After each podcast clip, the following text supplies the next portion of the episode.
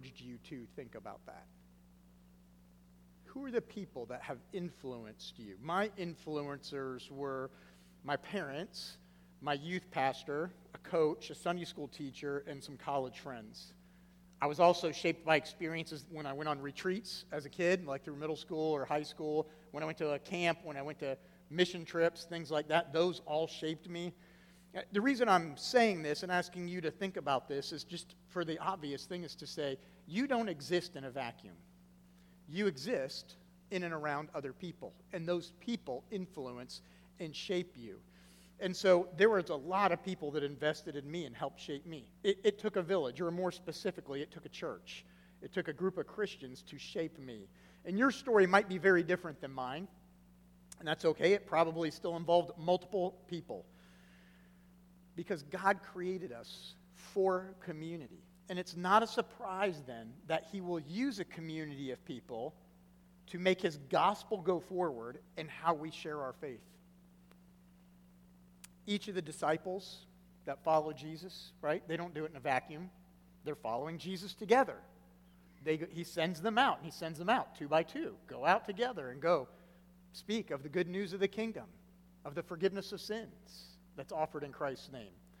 Right? And so each of the disciples had their faith shaped as they learned to follow Jesus in community together. The text we're about to read, the disciples have been with Jesus for three years.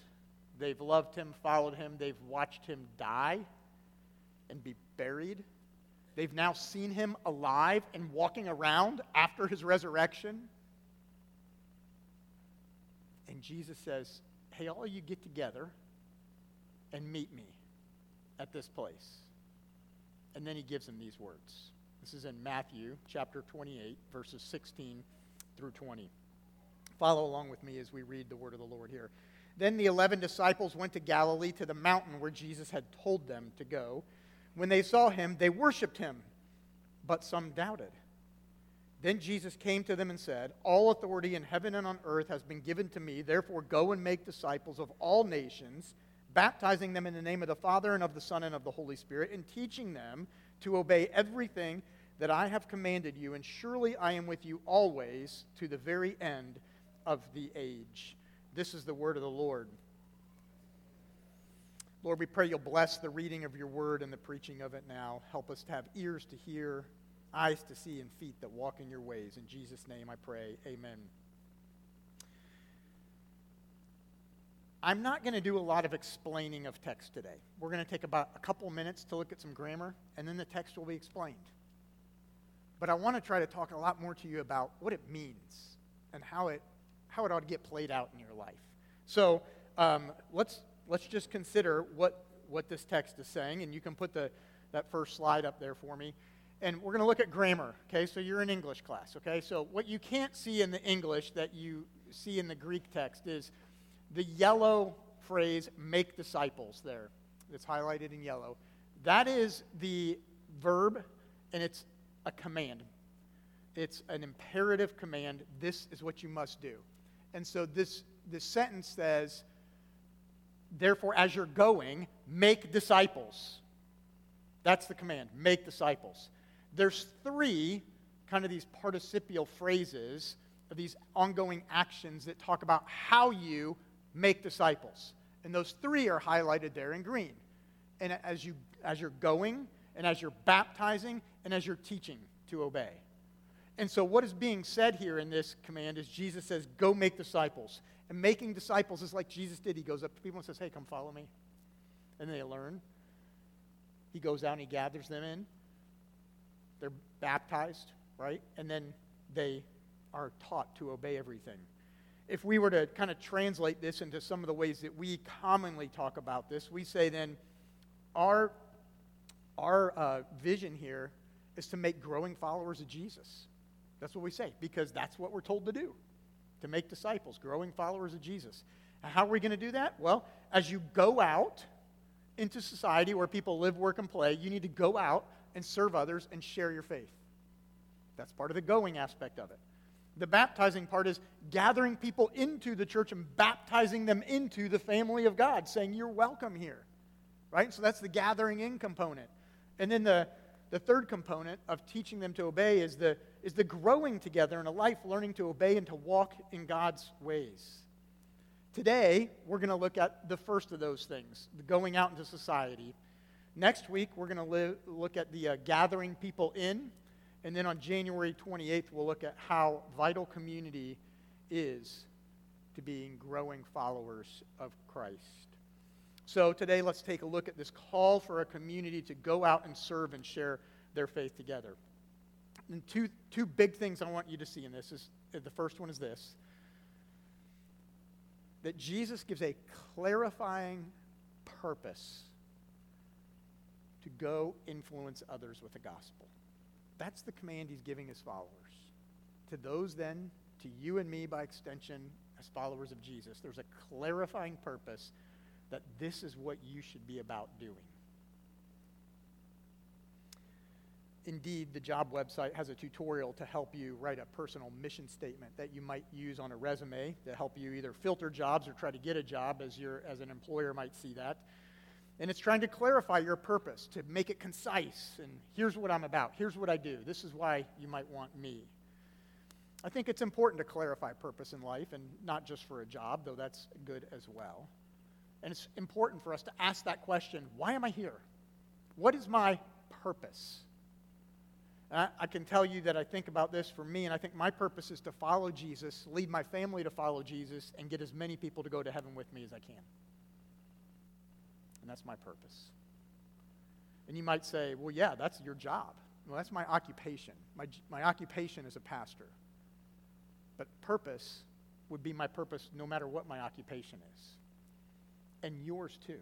No matter what your occupation is, as a Christian, as a follower of Jesus, your purpose is to influence others to also follow Jesus.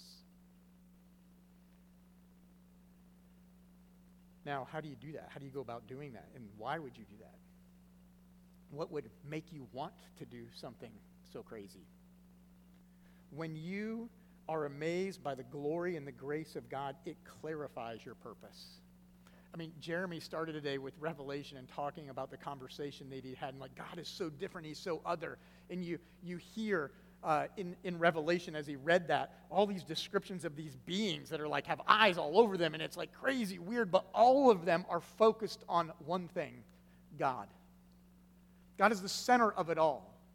Uh, in Isaiah chapter 6, Isaiah has this call of God. And he has this vision. Like the country is at this point where it's unstable because the king, the monarch who had reigned for 52 years, has died. The country is about to get overthrown by Babylon. And God gives this vision to Isaiah in the turmoil of everything. And he says um, that in this vision, he sees God in the train of his robe fills the temple.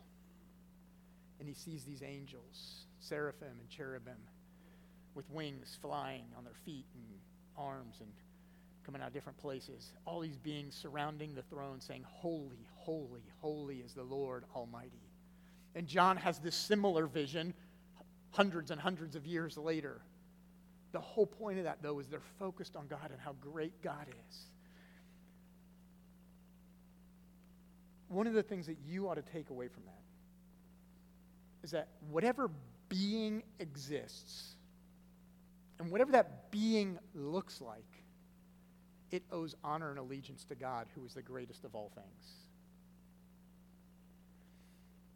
And another thing you need to take away from that is this the angels long to look into the glory of God and to the mystery of the gospel, Peter tells us. What is he saying about that? You are unique from angels. Okay? When you go to heaven, you don't become an angel. You're a person, you're a human being. You stay human, okay? Angels are different. They're different beings. They're created beings by God, we're told in Scripture. And we're told that they had a choice to follow God or not. And they, those who didn't, led by Lucifer, right, rebelled and took a bunch of angels, bad angels with them that we call demons or devils, right? And they fell, and that was their, that was their lot. Like, okay, you're done. You're now the bad guys. Good guys here, bad guys there. He creates human beings. Human beings, I don't know, maybe we shouldn't follow God. Maybe we should do the thing we want to do, and they do, and God does something different. He doesn't say, okay, this is your lot in life, and these are good guys and bad guys. He says, you know what? I love you so much, I will redeem you. I will offer you forgiveness. The reason the angels are in awe of God is because of his holiness and his entire otherness than us, but also because they don't know redemption like you do. And they get to see humans go, Whoa, we've been forgiven and redeemed. When you see the amazing glory of God and the redemption that we are offered, it ought to clarify your purpose to say, Wow, I want as many other humans to be in heaven with me as possible. the disciples see Jesus buried, they see his promise of a perfect paradise. When you are awestruck by the grace of God, your purpose becomes clear. The truth is this that we're all sinners, me and you, everybody outside those doors, all sinners. And you can either admit that or you can deny it. And forms of denying it are kind of like, I'm a pretty good person and I do most things well, I might make a mistake, but I don't really do anything that God would be mad at me about. That's denying sin. That's not true. It's not what the Bible teaches. If you do things that are wrong, God's not happy about wrong things. You can admit your sin and say, hmm, I'm going to admit my sin. Instead of pretending it's nothing and sweeping it under the bed to hide it, you come here and you take it to the cross and you're like, okay, God, here's who I am. And He says, fantastic, I love you. I'm delighted in you. You're mine. You belong to me. And the angels are awestruck by that. And you and I should be awestruck by that too. That God says, Yes, I will take you back. We have all kinds of sinners here. And we have to know that. We have to, that's why every week we confess our sin, to remind us that we don't have it all together but God still loves us anyway, and we are His redeemed people, and He delights in us. Sins of pride, greed, lying, stealing, pornography, adultery, gossip, arrogant use of power or control, using words to assassinate one another, dishonoring parents, disobeying parents, not honoring the Sabbath rest. Which of the Ten Commandments am I forgetting? Coveting, um, idolatry. I mean, all the things that we talked about, we have all of that here. We are sinners. But we are sinners loved and redeemed by God. And because of that, we welcome other sinners. You don't have to show a card to get in here that says, like, hey, I passed go, collected $200, and I am sin free. In fact, if you have that card, you should probably leave because you don't need that cross. You don't need the redemption God is offering. Us here, we know who we are. We know we need that redemption, that love of Christ. Ray Cortez is a pastor in Florida. Marty Cates, who is on staff with us, but you don't see him because he's planting River Run Presbyterian Church, and they're worshiping right now in Amelia County. He worked with Ray Cortez. He was on staff with him for a while. Ray's been there a long time. Um, Ray was telling the story about he, that he works out, and you have to see Ray. He's kind of a tall, slender guy, and he said, There's really a lot more bulk under here than you notice. He's like I go to the gym and I meet my trainer. So my trainer also trains these two ladies. One's a nun and one's a prostitute. So I meet these ladies, and it's very interesting just to see their life and their life story. The prostitute was substance addicted uh, and got clean, started coming to his church, gets converted, follows Jesus, stays clean for at least 18 months at the time that he was telling the story. She's full of joy, delighted in Jesus, like, I know who loves me. I know what I have, I'm delighted. The nun has been in the church her whole life, serving, has no joy. She's striving to self validate and say, Look, I can do this, I can produce on my own. And she's got no joy. No joy. No love of Jesus, just the sense of duty, what she must do. He's saying, see, the, the church needs to be this place where we welcome sinners because we rest in Jesus and we find great delight in Him. He is our righteousness. We don't have to self validate anymore. We're like, no, Jesus is glorious and He's great. It's why we should sing with joy and repent freely and admit who we are. He doesn't leave us there, of course. He shows us more of our sin and He starts to work on those areas in our lives. And that'll be a lifelong journey. This side of heaven, we're all sinners. Sinners, welcome. And if you understand that, it will help you recover the joy and the purpose to want to go make more followers of Jesus. Because Jesus gives us command and says, now go make followers. Well, if you understand the weight, the gravity, the glory of what Christ has done for you, you're like, yeah, this is good news. Others should know about this too. And if it's not that captivating and not that good a news, you might not understand what it means to truly be loved by the God of the universe who forgives your sins. And then one of the things you got to do is figure out ways to serve and figure out ways to tell people about Jesus. One of the prophets, Micah chapter 6, verse 8, asks a question What, what does God require of us? And he says, He has shown you, O mortal, what is good. What does He require of you? To act justly, to love mercy, and to walk humbly with your God right? Knowing who God is and humble because He loves us, anyways, to do what is just and merciful. So, yes, go out and serve other people. We regularly tell you about opportunities to do this. Operation Christmas Child, right? You might remember that. Family Serve Days.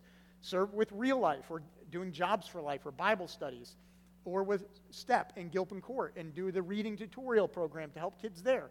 Or there's a bunch of other ways too ways you serve right here in this church to help others, but to serve and tell people about Jesus. You might be a Sunday school teacher who's teaching a young child about what it means to be a Christian so that when they're in second grade or fourth grade or eighth grade or tenth grade or whenever it is, they're like, I know Jesus. And they stand in front of you all and profess it and say, I'm a Christian. And we celebrate and rejoice with them. Or on mission trips. If you go on a mission trip with a mission team, you're going to serve and help people, but you will also be challenged as part of what you're going to do is to try to share the gospel with at least one person while you're there. Because telling is as important as it is showing the love of Christ. Or church planting. One of the reasons we plant churches because a new church has to go out, and their singular focus at that time is like, we got to invite people to follow Jesus. And there's an urgency to that that causes them to be desperate and grow in a way that churches, sometimes like ours, get more established and kind of get comfortable. It's time to get uncomfortable. It's time to say we need to go out to others and share the good news of Jesus with them. And I get it. You might be thinking, but, but it's, it's a little intimidating and it's a little risky. And I'm saying that nicely, right? You're like, no, no way. Can you help me with an experiment? I'm willing to do this. Here's your experiment. This is going to be uh, classroom instruction right now. I want you to turn to somebody next to you and ask them one of these questions What's your favorite restaurant or brewery, and why should I check it out? Or you could ask, Who's your favorite sports team playing today, and why are they going to win, and why should I cheer for them? Or who's your favorite musical artist, and why should I listen? I don't care which one it is. Pick somebody and ask somebody next to you. And then answer them. Tell them. Tell them who your team is or who your mu- musical artist is.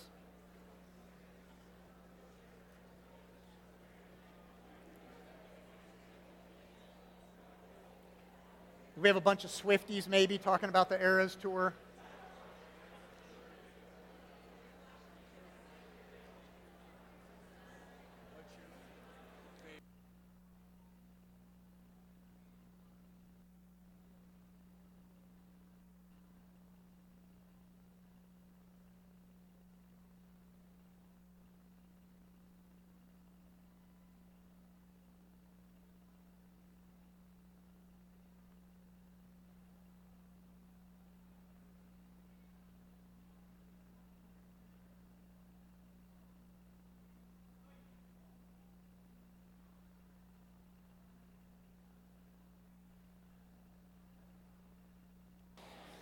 All right.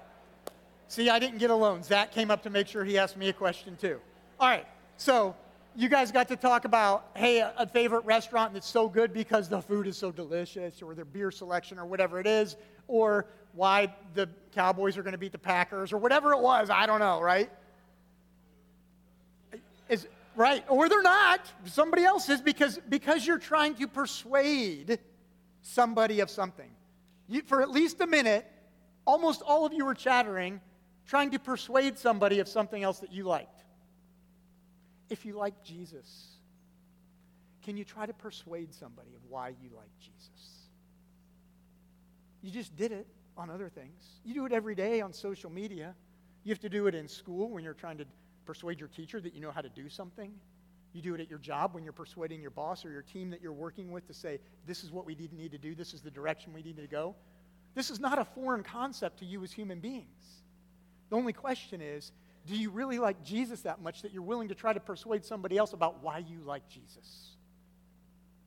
Why is he good? What's beautiful about him?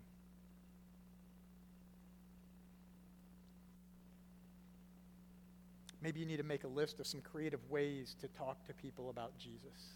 When you see people striving to self validate, you could ask, Does that ever get tiring? Wouldn't it be freeing to know you don't have to impress somebody? That's what Jesus does for me. If you want to hear more about it, I'd love to tell you about it.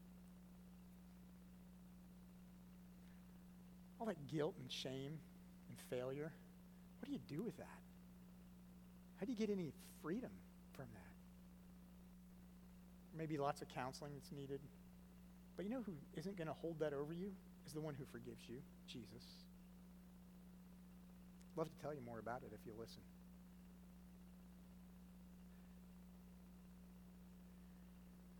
I hope when I get to heaven, there will be many people who will see me and say, hey, You invited me here. And I hope you hope that too.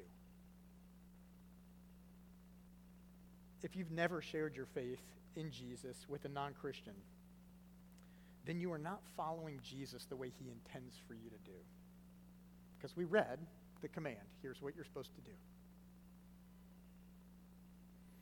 And that could be for several reasons. It could be because you're afraid, intimidated, you're just, you don't like people. I don't, I don't know. Lots of reasons, right? One of the reasons in our culture why I think that could be more broadly true is because you probably have an understanding of Jesus that has been so shaped by your culture. Because we all are influenced by other people in this community that we're a part of. And the culture we live in is a consumer oriented culture. What do I mean? We're taught to be consumers all through our life. The question is, what can you do for me? Who can provide me the best goods or, excuse me, who can provide me the best goods or services for the best value? It's what you do all the time when you shop on Amazon, when you go to the store, when you choose a school that you want to go to or a job you're going to work for. Who can provide the best for me and what I need and what I want? What can you do for me is the question we ask. And when you come to Jesus, you ask the same question What can you do for me?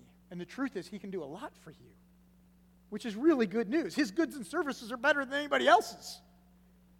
Right? Amen. Better than anybody else's.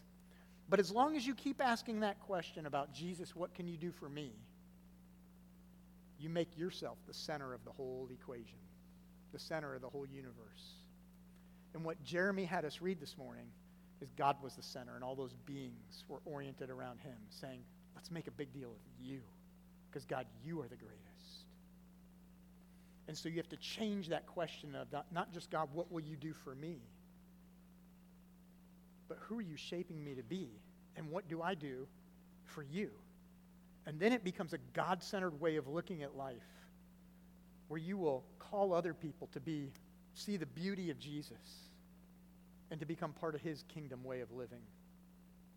You are to delight in Jesus and then to make a big deal of how good he is. Not only does Jesus, though, give us this clarifying purpose that you need for life, he also gives an empowering promise to go with it. The empowering promise that he gives us, we see in verses 18 and 20. And so you can put those slides on the screen for me. So, the same verses we just read. Then Jesus came to them and said, All authority in heaven and on earth. How much authority? All authority. Is there any that he doesn't have? No, because he has how much? All. All authority. Right? And then, so therefore go and make disciples, and then, you know, finish the rest of the sentence. And then at the very end of that, he says, And surely I am with you always to the very end of the age. All the time I'm with you. How much? All. All. He's got all the power, all the authority, and he will always be with you. If you are one who was wanting to know, I deeply want to know the presence of God in my life, this is one way that He promises it. Go tell others about me, and you will have to focus on me to know my presence and power is with you. Doesn't mean it always goes swimmingly well, doesn't mean that everybody listens or agrees, but you're focused on the glory of God and His goodness to you, His delight in you.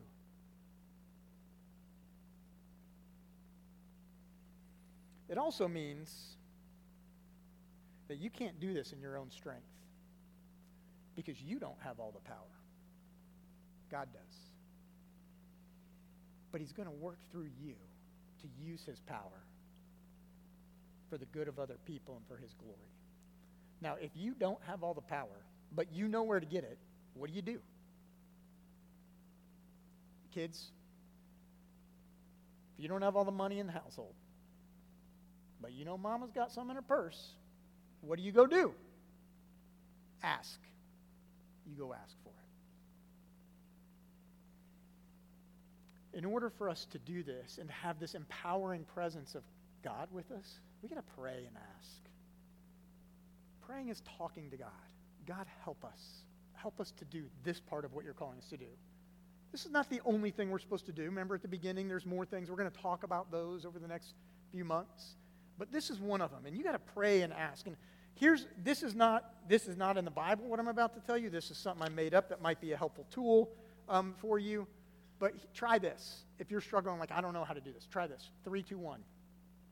Here's your three, two, one process. Pray for three people that don't know Jesus every day.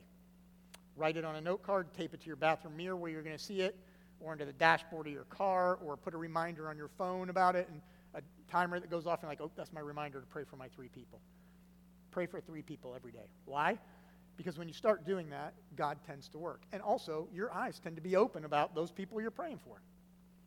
Two, invite two people monthly to something. Hey, let's go on a bike ride together. You want to go out to this brewery together? Hey, let's, let's go to this concert. Let's, um, would you come to my community group? Or would you go to church with me? It doesn't even have to be a Christian thing. Get time to have friendship and relationship with people because we live in an isolated world. So, at least twice a month, invite somebody to do something. So, you got three people you're praying for, invite two of them, or maybe one of them, but twice a month to do something. So, you get intentional time with them, listening to them, knowing them, their story, and looking for opportunities to share your faith. And one, just one time a month, tell somebody about Jesus. I think that's a low bar, but I could be wrong. One time a month. Ask if you can pray for them about anything. Is there anything I can pray for you about? You might be like, uh, yeah, actually, yeah. Ask if you can share something about your life story. And you don't have to do this on your own either. I'm not telling you just individually to figure it all out. You're created for community. Do this together. Jesus sent them out in pairs. Get somebody else praying with you for the same people. Invite them and go do something together. That's why I invite them to community group or to church or, or invite them over for dinner and just have people over for dinner to do something, to hang out. Invite them over to watch a football game. There's like a hundred of them. Well, not a hundred, but like every weekend, all you got is football right now. Invite them to do something. Do it with others because we're created for community. The other thing I want to tell you is don't give up. Don't quit on this because we are so people that are so shaped by like, I got to set my goals, I got to work my process toward those goals, and then I got to see the results. And if we don't see the results, we're like, doesn't work, I quit. Don't quit on this because it's not you that's changing somebody. Not you directly. You don't hold all the power. God holds the power. Right? And so you're dependent on God to do something in somebody's life. And you're pleading and praying with God to do that. So don't give up. It takes time because God works in His time. Sometimes that's when you're in second grade, sometimes you're 96.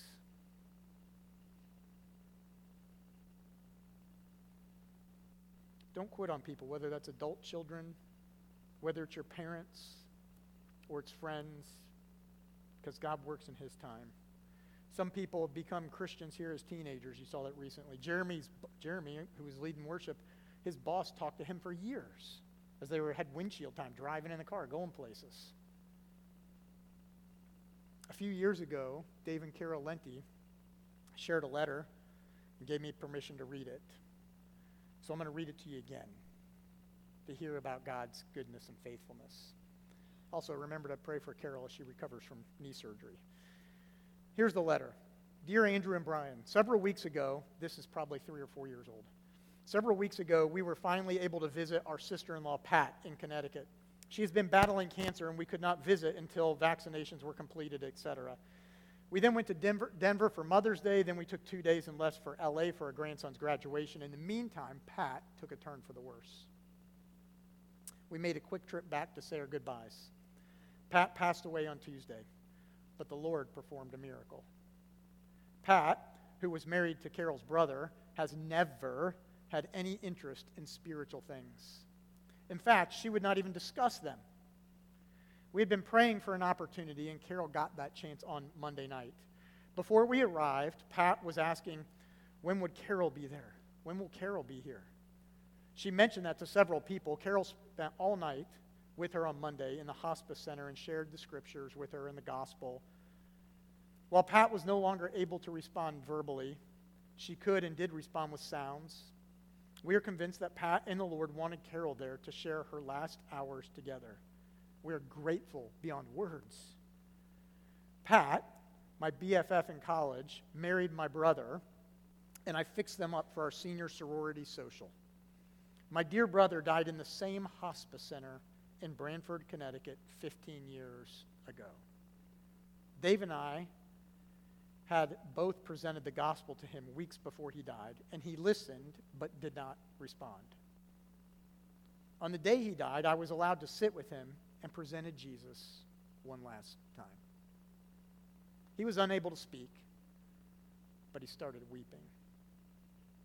We got to hospice two week, when we got to hospice two weeks ago, to be honest, I was weak in the knees.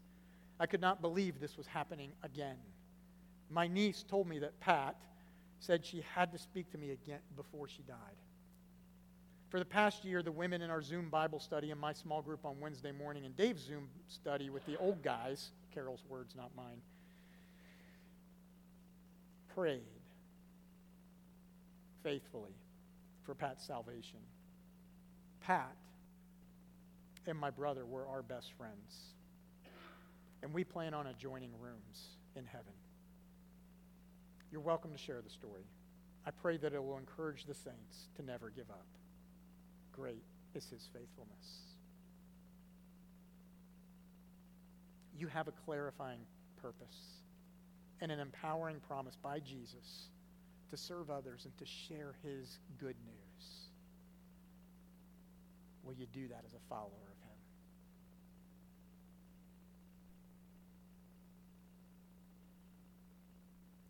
Let's pray. Jesus, you have all the power. You deserve all the honor and glory, for you are the greatest. And your mercy runs deep. And so we thank you for that, your goodness and kindness to us that you love us despite our failures and our sins and our shortcomings, that we are a collection, a community of sinners gathered together to rejoice in you. Because we don't have it all together. We don't do everything right. And we fail and we mess up. But we know that we are loved by you. And that makes all the difference. So, Lord, make that love run so deep in us that we would delight to share that good news with others we know. And we ask this in Jesus' name. Amen.